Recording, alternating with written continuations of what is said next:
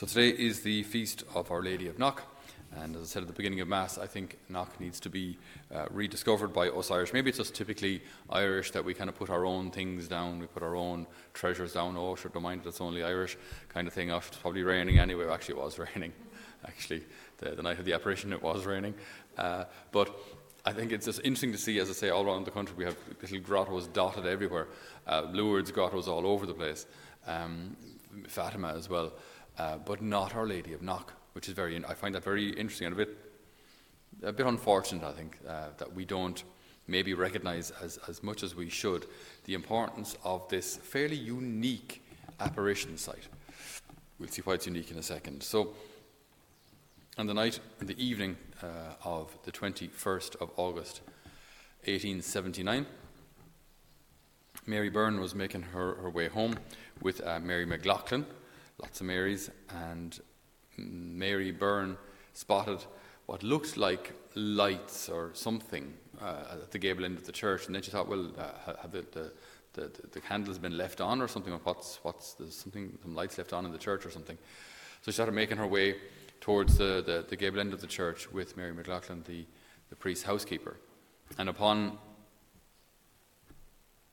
seeing what the source of these lights were, she was astounded, astounded to see very clearly three figures, three what looked like people, right, uh, hovering, and, and but, they, they, but they looked whole. They weren't ghost-like. They weren't translucent or transparent.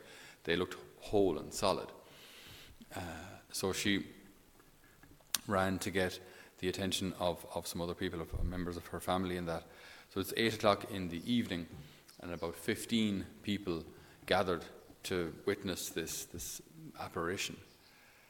Uh, it was raining, so the fervour, though, of, of, of, these wonderful people uh, was not dimmed by the muddy conditions, and so many just knelt down and, and, and prayed the rosary. Now, Our Lady didn't say anything there, but I think the image actually speaks for itself, the apparition speaks for itself. Patrick Hill, who was aged 11 at the time, he testifies I saw everything distinctly. The figures were full and round, as if they had a body and were alive. They said nothing. But I think, as I say, what Our Lady said, if you will, by her presence was, was sufficient. So we have Our Lady with her, her gaze raised towards heaven and her hands raised in prayer. So keep in mind that uh, Ireland had just gone through a, a famine, second famine in 100 years. Uh, so Ireland was, was, was poor, especially in the west of Ireland. Uh, the, the, the, the, farmland there is it's, it's boggy. You're not going to get much of a return for, from your efforts. So like it's, it's, it's tough going. It was, it was a tough life there. Uh, so Our Lady is there praying and interceding. Yes, for the people of the time. I also believe for the, for the country as a whole and for the, for the country outside of that particular time period, also for us now. Our Lady, eyes raised towards heaven, praying and interceding. Beside her, then, we have Saint Joseph, whose head is bowed and hands are joined in prayer. Again, I love that, that, that image of Saint Joseph just so prayerfully uh, assisting, if you will, accompanying Our Lady's prayer, joining his prayer to hers, praying for, for Ireland, praying for, for us, for our conversion, praying that we will remain steadfast in the faith. Praying also for, for our material needs at the time, as I say, it was just after the famine, so um, great, great poverty. and into Our Lady's left, we have St. John the Evangelist holding a book of the Gospels and hand raised. So we see sacred scripture, we see the intercession of the saints, we see the uh, prayer for intercession of Our Blessed Lady. All of that without saying a word. The power of Scripture, the power of prayer, the power of intercession, the closeness of Our Lady in our time of need, all of this visible.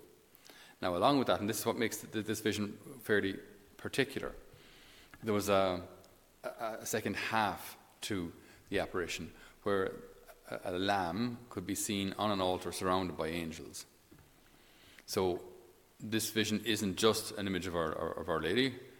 Uh, we have Our Lady, representatives of, of the communion of saints, St. John the Evangelist and St. Joseph, and then we have Jesus, if you will, in the form of a lamb on the altar, surrounded by angels. And the, angel, the lamb is standing, so he has not been sacrificed yet. So it's either he's either risen or it's before the sacrifice. But uh, it's Marian and Eucharistic, and that's what makes Knock quite particular. It's a Marian and Eucharistic site. It's both. That's why I think it's, it's particularly beautiful. I think it's, there's something really, really special about this. So we have our Blessed Lady praying and interceding for us, St. Joseph praying for us, uh, St. John teaching us, and what's the goal of all of this? To bring us to Jesus, to bring us to the sacrificed lamb, to bring us to, to the Lord, to bring us to, to the solution, to bring us to the source, to bring us to the, his pierced heart from, from whence all grace flows. So it's, it's, it's a very, very uh, beautiful and, and grace filled apparition site. And sometimes when friends of mine have visited, uh, and maybe they've come from America who knows where, Germany or uh, Austria, and they come to visit, and they say, "Oh, we want to go see Knock." In a way, I think, "Oh, gee, need, hope the weather weather's good," like because the weather in the west can be pretty rough. And then when you get there, like the gable end, the gable end of the church outside is still relatively simple. The gable chapel, like, is it's you know it's not a basilica. The, there is a basilica, but where the actual apparition took place is a, is a chapel. It's a big conservatory, basically. Uh, so it's, it's no great shakes in, in, from an architectural perspective. But so many of those who, who have gone to visit it felt real peace and real grace there, which I think is, is just a, a, testament also to, to the authenticity of the place, that it's not about, oh, there's an amazing you know, basilica built around the apparition site, but just the simplicity, if you will, of, of, of what's there really speaks to people. Archdeacon Cavanagh, who was parish priest at the time, had just finished celebrating a hundred masses to the Holy Souls. Uh, so he had this, I'm not sure if it was a habit of his, but it was his idea anyway, to celebrate a hundred masses to the Holy Souls, which he had just finished around about this time now. So this, today's the 17th of August when the uh, when Our Lady of Knock is uh, her feast day is celebrated, even though, as I say, the first the, the apparition took place on the 21st. But he had just celebrated 100 masses for the holy souls. And then this takes place. Now, if there's a, a link, we're not really sure, but I know that in a conversation with uh, Father Richard Gibbons, present rector of, of Knock, um, someone did suggest to him, Have you ever considered celebrating 100 masses for the holy souls in case we might get, get a knock, knock part two, you know? Who knows? And he said, No, no, no. He said, I couldn't handle it. But it's, it's again a, a, wonderful testament to how heaven listens. You know, heaven, heaven listens to, to, to the pleas of their pastor, pleading, pleading for his people. He was actually uh, a very gentle character, very generous with the poor. Back then, priests would have had a lot to do with, with trying to provide for the needs of the poor, especially the hungry, and with defending their people against eviction. So when, they could, when the poor tenants who, you know, maybe through a, a crop failure could not pay uh, their landlords, uh, he'd have to try and step in, either pay their debt or plead their cause. So uh, the, it, it, was a, very difficult vocation. You're always kind of in the middle of things and risking risking uh, arrest yourself. So this is the, the, the, heart of their father, the heart of, of their pastor. And he was so generous, he, he actually had amassed quite a, a, a debt in, in, a, in a previous parish just because the, the needs were just so great. The needs were so great.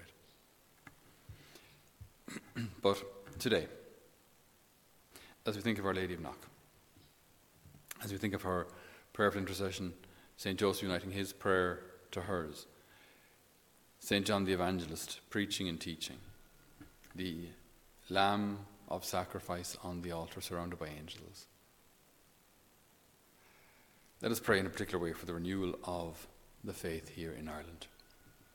As uh, today there's a particular event going on up in Knock, marking uh, well, the year of vocations to the diocesan priesthood. We pray for the renewal of the church here in Ireland.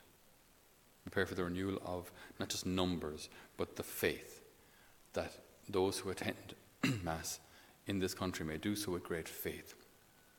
That those who receive the sacrifice, the sacraments, may do so knowing who the Lord is and loving Him, or desiring to love Him even more. That all those who, who approach the altar may do so to be nourished by He who gave his life for us. We pray for the renewal of our faith. And from that, you'll get vocations. From that, you'll get holy families. From that, society is renewed. From the faith, the renewal of the faith. So we ask Our Lady of Knock, St. Joseph, St. John the Evangelist, to pray and intercede for us for the renewal of the church here in Ireland. Amen.